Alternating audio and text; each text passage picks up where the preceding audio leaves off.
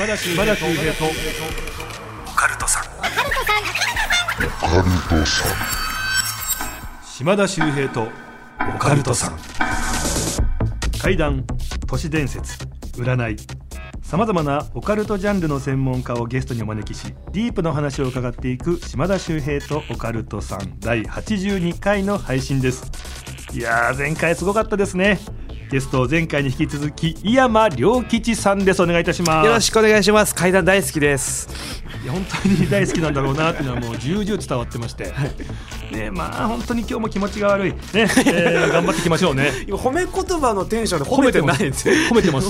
あと井山良吉っていうねこの字面が毎回あの両津勘吉にちょっと見えちゃうっていうね。亮さんと全然キャラ違うんですけどねまあ裏ではあんな感じです嘘つけ。ずーっといいんだろうが。ずっとギャンブルに分けてやってない全然破天荒じゃないんで。亮さんっぽさ一個もありませんから。いろんな復職で一回成功したら失敗するみたいな。ね本当ね最後ねよくねよく書きすぎちゃうんですよねりょうさんね。いろんなことを教えてくれますあの漫画はね。いいんですよ、この番組はねちょっとね、えー不思議なお話とか。で今回山さんっていうねもう一流怪談師来ていただいてますんで。ちょっとまずはねと番組宛てに届いた不思議なメールちょっとね、えーご見解の方いただけたらと思います。ほこちらラジオネーム、えーとてめちゃんという方からいただきました、ありがとうございます。えー島田さんはじめましていつも楽しく拝聴しています。ありがとうございます。私には幼少期から現在に至るまでさまざまな不思議体験があるのでぜひとも、えー見解をお聞かせください。えまず一つ目なんですが東京都品川区西五反田かっこ不動前駅。もうちめちゃくちゃ教えてくれますね。で新聞配達をしていた時なんです。大体場所分かりますよねあの辺だな不動前の駅の前ってね、うはい。えーかれこれおよそ10年前くらいの話なんですが当時芸能関係の養成所に通いながら新聞小学生をしていたんです。あーもうね苦労されながら頑張ってたんですね。へええー配達部数が多い地域だったため夜中の2時には専売所へ行き3時くらいから配達を始めていました。いつものようにバイクに乗って配達をしていた時のことです。新聞を投函し次の場所に向かおうとバイクに乗って進もうとした瞬間目の前が突然セピア色になったんです。若干全体的にピンクがかっていたような気もしました。するといつも見ている住宅街が急に大正時代のような街並みに変わったんです。さすがにえ？と自分でもびっくりするぐらい大きな声出したんですが目の前の景色は変わらず漫画みたいにほっぺをつねってみても状況は変わりませんでした。怖いけれども好奇心もありしばらく周りをキョロキョロしていると急に少し遠くから着物を着た親子がゆっくりと私の方に向かって手をつないで歩いてくるんです。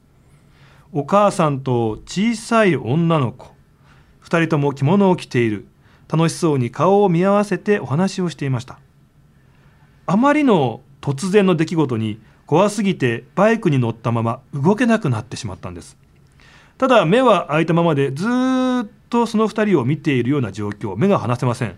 あーいよいよ真正面に2人が近づいてくる。そのタイミングでふっと2人がいなくなり景色も元に戻りました。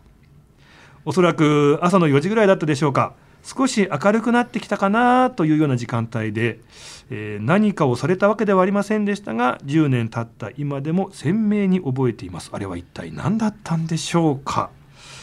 まだまだ不思議な体験ありますのでまた投稿したいと思います。ありがとうございます。待ってます。いいお手紙ですね。嬉しそうに聞いてるな本当。でもこれ大正時代ってことなんでいわゆる「鬼滅の刃」のねあのぐらいのこう時代のああいう街並みになったってことですよね。いやこれ僕が聞いていて思ったのが、はい。い、あのいろんな説があるし僕は答え合わせできるほど霊感があるわけじゃないですけどある説によってはその亡くなった、まあ、幽霊って亡くなった時代のものしか見れないと、え例えばえー2000年に亡くなったとしてその後ね自爆霊として残ったその後いろんな建物が移り変わっても2000年当時の建物しか見えないみたいなー。説があるんですね、はい。その時代のものしか見えない。あその後できたスマートフォンだとか見えないだとかがあるんで。いやあそう例がせ例がです、うんうん。説としてですよ、はいはいはい。そういう話もある、ええ。もちろんそうじゃない話もあるんですけど、そういう話もあるって時に、もしかしたら、このとてめさんは、幽幽霊が見てる世界を見たのかもしれないですよね。そうですね、それ思いました。うんうんうん。その時代だから今の現代に霊なんですけどその霊にはその姿その形で見えてる世界がっていうのこに何か波長があって入り込んだのかなっていうふうにちょっと思いましたね。これ不思議な話。でもこういう話って結構あるじゃないですか。その時空の歪みなのか分かりませんがなんか違う時間軸に急に自分が入ってしまうっていう、僕も実はあの似たような体験したことがあってただ何のオチもないし一瞬で終わるんで特に話すこともなかったんですけど、ええ。普通に地元を自転車で走ってたら長い直線道路があったんですよ。もう2 7キロぐらいの。そこをずっと走ってたら急に視界がグランってなって白黒みたいな映像になったんですよ、うんうんうんうん。そしたら今いあの歩いてる人と真っ黒い影みたいな人も何人か見えたんです。よえー、怖い怖い怖いそれがまたぐるんって視界が戻った時にあれ今の視界何だったんだろうっていう本当にわずかなその瞬間だけの体験を今聞いてもう10年ぶりぐらいに思い出しましたね。ただやっぱり思うのがそこにいた霊がもしいたとしてその霊が一瞬井山さんとかこのとてめちゃんに入ったのかとかね。なんかそういうことなんですかね。なんかそのファンっていうその瞬間。つまり重なったとかもあるかもしれないですよね。あとやっぱり時空の歪みとかっていうのがもしあるとしてそこに一瞬迷い込んじゃったみたいな。そういう話もありでもますからね。ね僕それでそういう系の話でよく聞くのがそういう場所に入ってセピア色だったりとか時代が違うなって思った時に人がいない誰もいないってパターンよく聞くんですよ。はあはあはあはあ。だけどこの場合人いるんですよね。そこちょっと面白いなと思って。はあ。あのユーミンさんの話ってしましたよね。あのユーミンさんがなんかスタッフさんとか皆さんでもう56人とかで海外のイタリアだっけな？なんかそういう街並みを歩いてたら急にパーンって場面が切り替わってあれなんか古いなこの景色。なんか街並み古いなと思った瞬間に誰もいないんですって。誰もいなくてやばいやばいやばいと思ってすごい不安になってぐるぐる走り回るけど誰もいないんですって。さっきまで横にいた友達もいないしでもう本当やばいと思ったから最後うわーって声出したらパーンって戻ってこれたみたいなことを実際ユーミンさんお話ししてくれたんですよ。はあ。いやあれはねすごい怖かった。もう本当にっていう。それこそ5チャンネルの怖い話でその時空のおっさんっていう話があるんですよ。なん。すか小さいおっさんみたいなやつって時空のおっさん。有名な話なんですけどそのいろんな類話があるんですけどそれも、まあ、授業中高校でなんかあんまりこう体育祭授業でこう寝てたら起きた瞬間教室の机にこう突っ伏して寝てたんですけど誰もいないんです。うん自分以外。え？と思って。でも同じ時間は一緒なんですよ。なんで急に誰もいなくなったの？ちょっと寝た間に？と思って。キョロキョロしたらグラウンドにおじさんがいるんですよ。うんうんうん。なんか作業をしてるんですよ。であの人にちょっと助け求めようと思って降りてってあのーった瞬間おじさんが焦って「え君なんでここにいんだよ？もう返すからポン」ってやった時にまた机に戻ったっえー、面白い！ていうのがいっぱいあってでその時空のおっさんの体験談やっぱみんなおじさんの顔を思い出せないんですよ、えー。っていうのがもう2チャンネル、まあ、今5チャンネルですけどそういう話で結構有名な話の中ですね。うん。それ何なんですかね？もしそういう人が本当にいるとしたら時空と時空の狭間みたいなところのなんか管理人みたいなお仕事を任せられている謎の存在みたいな人がいるんですかね？そうなんですよ。テンション上がると思って、ね悠々白書みたいな であーってそういうふうに迷い込んじゃった人とかがいると送り返すみたいなことだけを延々やってる係の人とか。親切なんですよ。であくまで送り返すのは業務の他の業務外なんですよ。で何かの業務はしてるんですよ。何かの作業はしてるんで。あの作業が何なのかも気になるっていう。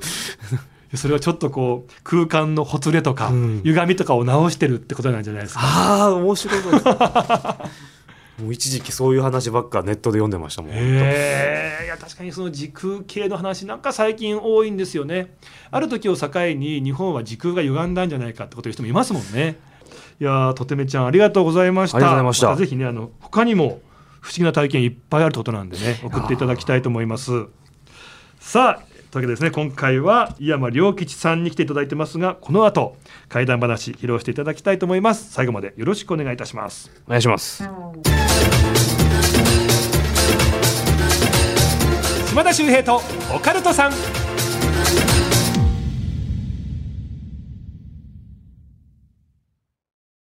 ようこそ闇の世界へ。それはこの街のどこかで誰かが体験した秘密の物語。怖いライトゾーン。福原遥がご案内します。詳しくは日本放送ポッドキャストステーションで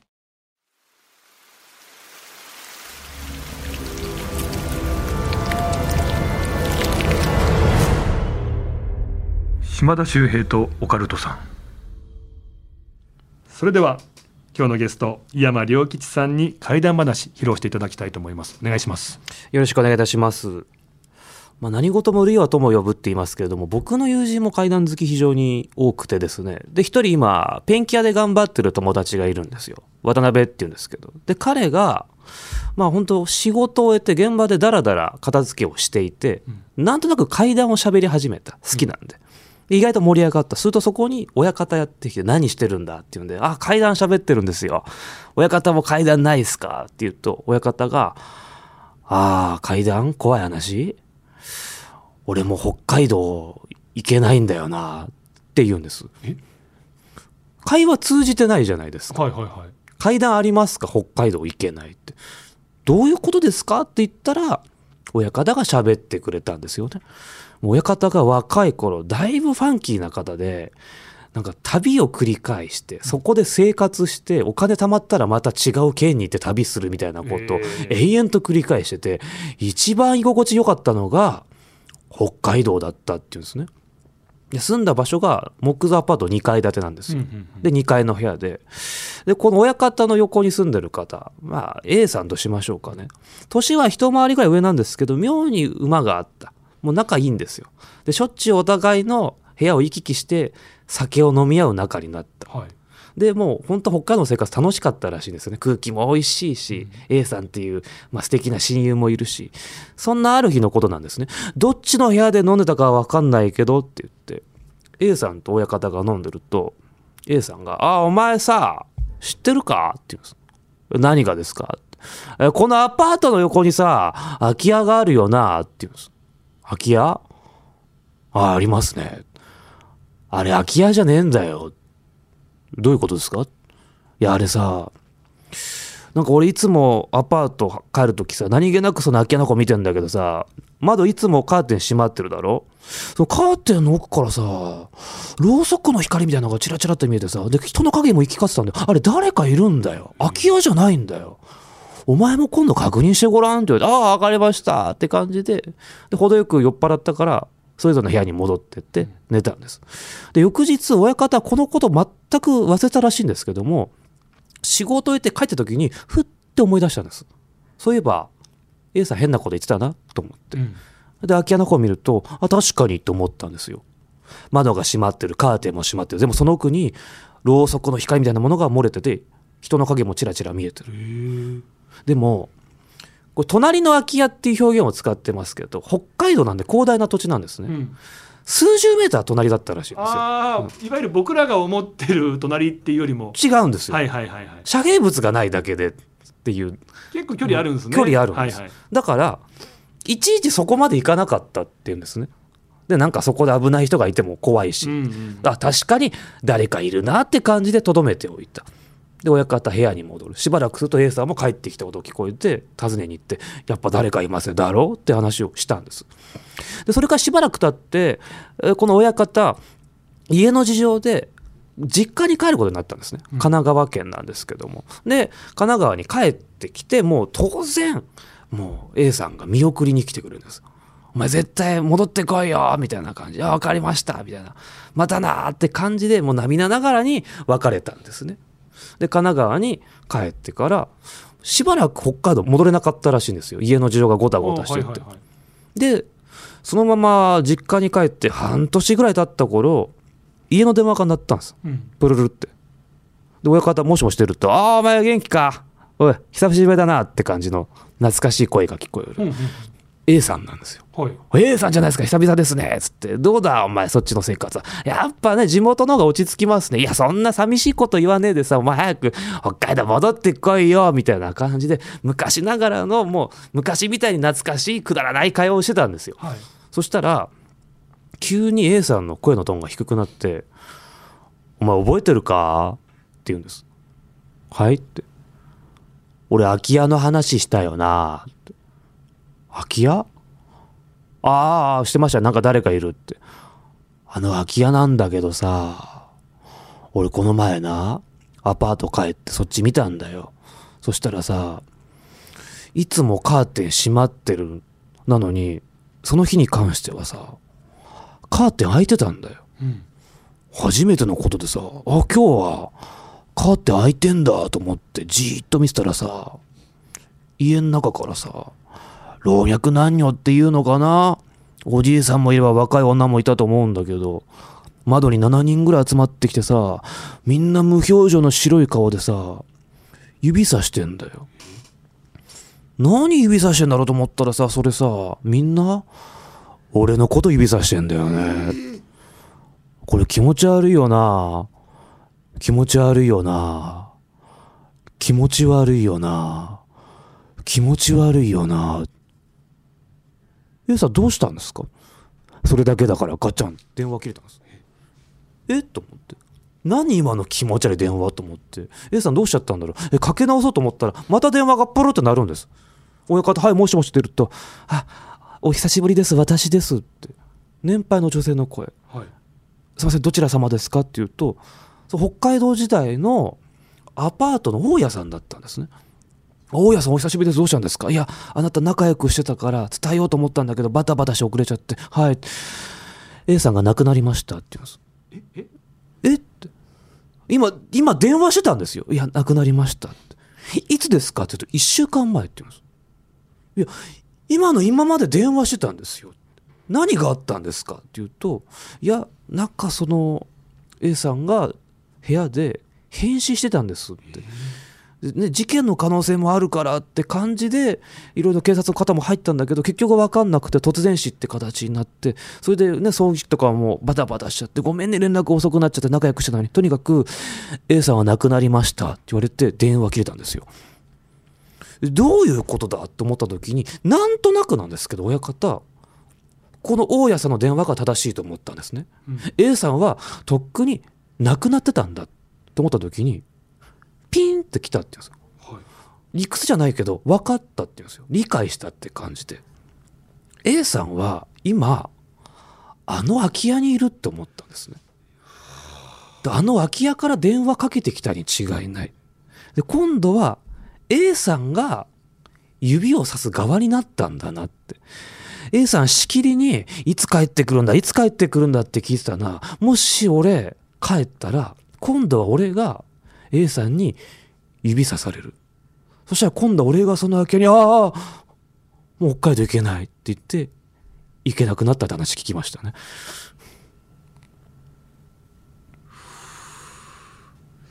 亡くなった方たちがそこに次は入ってどんどん人が入っていくというこれと思ったんですけどさっき7人ぐらいって言いましたよねはい。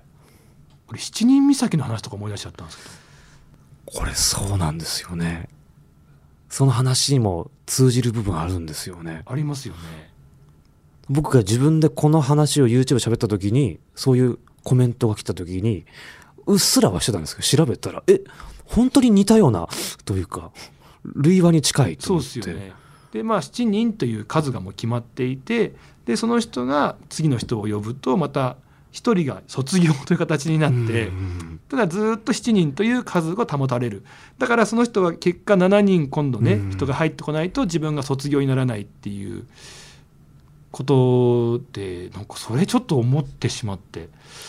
そうするとその A さん以外の人たちもやっぱり新しい獲物次にねどんどん人がこう来てくれないと自分がある意味成仏なのか上に上がれないから次から次からってことになってきそうですよね。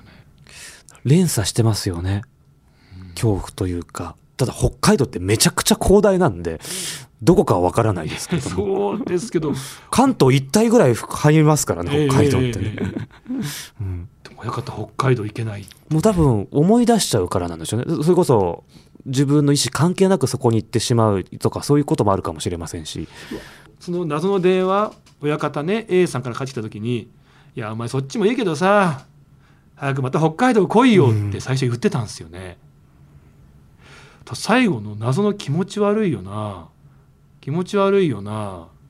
気持ち悪いよなって同じことをただただ繰り返していたっていうのが何なのかって思うんですけど僕ちょっと思ったのが最近好きなね階段のこうパターンであるんですけどいわゆるどんどん人をね引き込んでいく魔物みたいな存在っていうのがいるんですけどその魔物ってその人が一番油断する姿形声をするんですって。で油断させるんだけどもでもやっぱりどこか完全にその人になりきれないっていう。ちょっと目の位置が違うとか話し口調が違うとかなんか違和感があるんですって。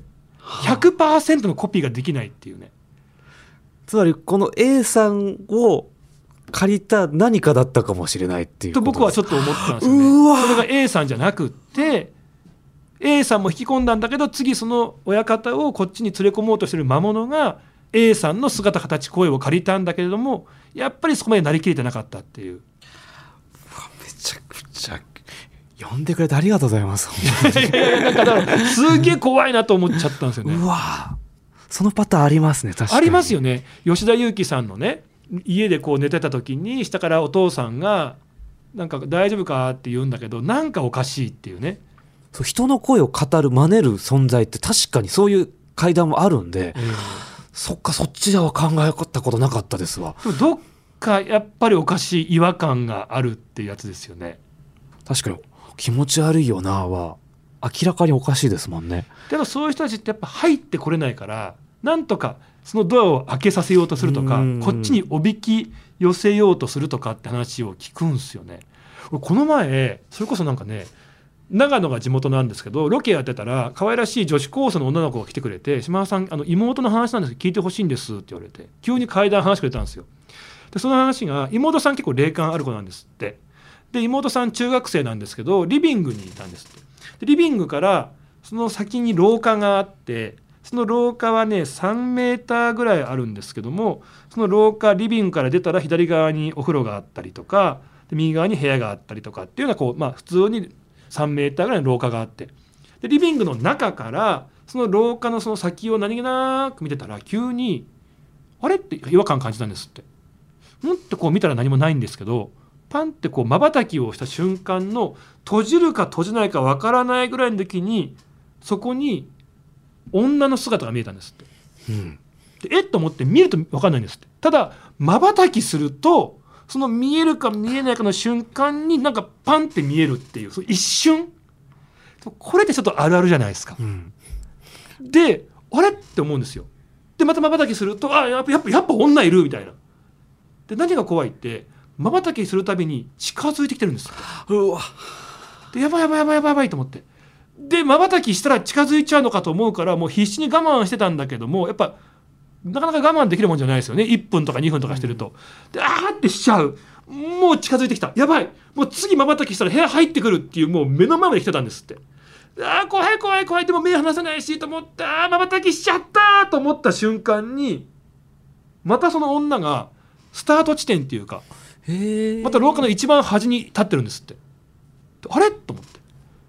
で、また瞬きすると寄ってくる。寄ってくる。ああ、部屋入っちゃうと思うとまたスタート地点に戻るっていう。ほうなんか毎回こう、部屋には入ってこれないんですって。はあで、そうこうしてるうちに、まあ、すぐそこにあったお風呂場、脱衣所の方から、あのドライヤーの音がファーって聞こえてきてお母さんお風呂入ってたんで「あお母さんお風呂上がったんだ怖い怖いお母さん」って言って脱衣所に入って「お母さん」って言った瞬間にお母さんまだお風呂入ってるんですって。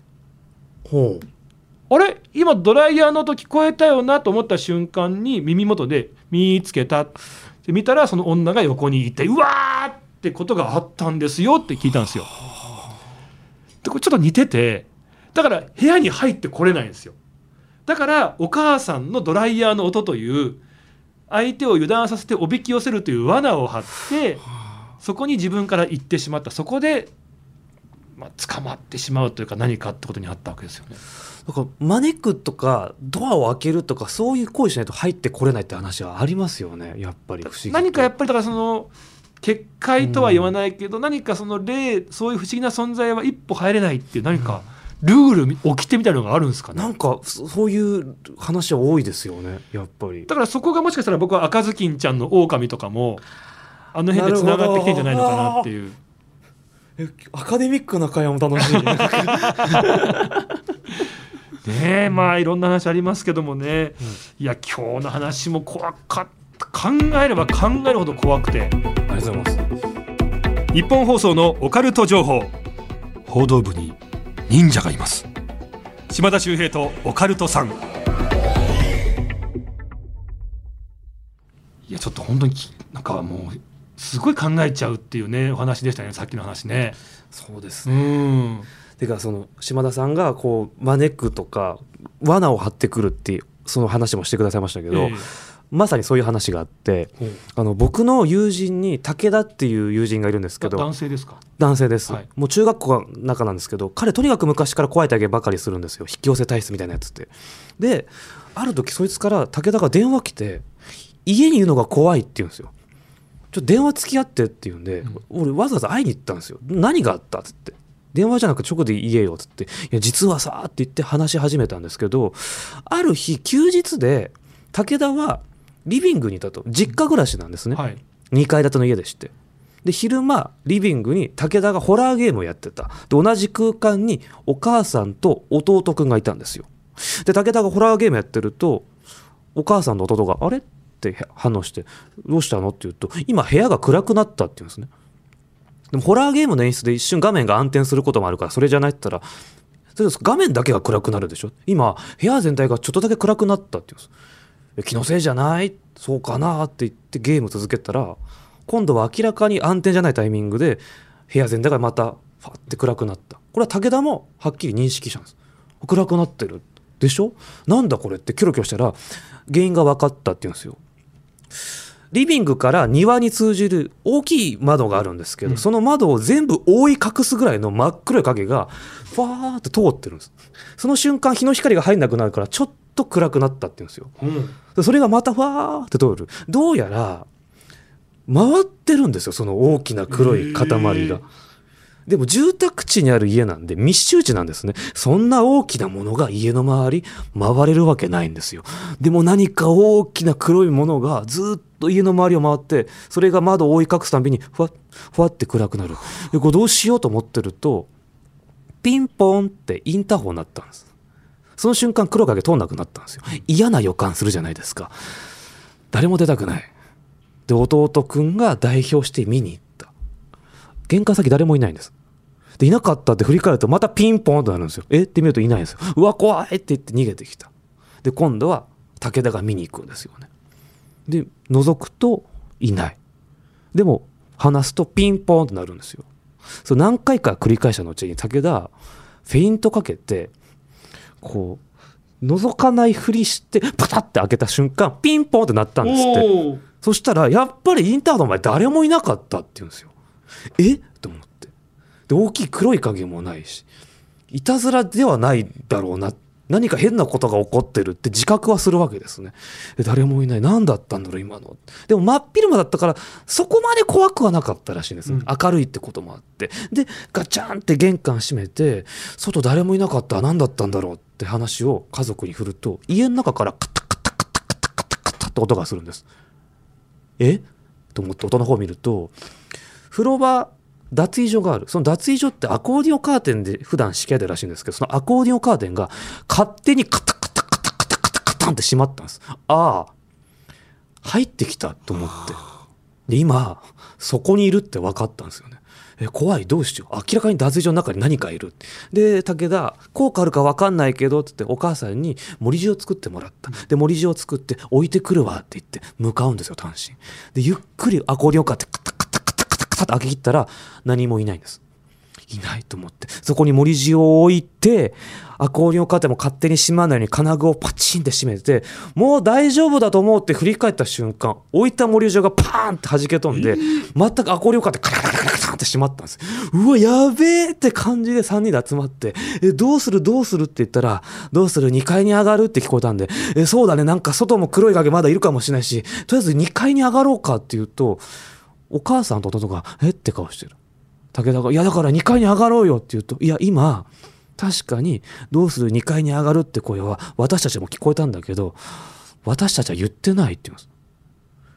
じゃあ2階に上がろうって今誰が言ったの？って武田が言うとすぐ見事で結局上がらないのって聞こえたそうなんですね。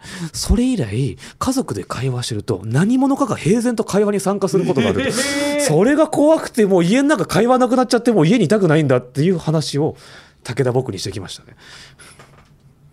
えー、それでも2階に上がるって何かおびき寄せてるのかと思ったら別にそういうわけでもないんですかね。多分楽しんでますよね、うん。入り込んで。そういう話ですね。怖っもうなんかそうなってくるとやっぱり話できなくなってきますよね、ん急にカットインしてなんか平然とふわってくるらしいです。もう毎回じゃないですよ。だからもうそれこそ数日に1回とかそのレベルとかだからこそ嫌なんですって。それ最悪だな考えたら、うわーすっげえもうもう間違いなく家にいるわけですもんね。でもこれはもうインターホンを押すってもう本当に典型的な罠ですよね。開けさせるっていう。でもやっぱり自分から入ってはこれないんですよね。窓を開けるだとかドアを開けるっていう行為がないと入ってこれないそうなんですよね、はあ。いやもうこのあとこれ聞いてる皆さんもインターホンとかなってね。もうなんかうかつにドア開けられなくなっちゃって。で結果ポストの中にアマゾンとか宅配の不在票が入ってるみたいな すいませんってことになっちゃうかもしれないですねあの時本当はいたのにすいませんみたいな。もうそれは生活に向いてないです。そこまで言っそうなったらもう各家庭の責任取ってくださいね。嫌ですよ。ありがとうございます階段好きなんですから僕は。何の責任も負いたくない僕は。いやーすごかった。皆さんどうでしたか？そろそろお別れのお時間です、えーこの番組ですね。あなたからのメールお待ちしております。あなたの周りで起こった不思議な出来事。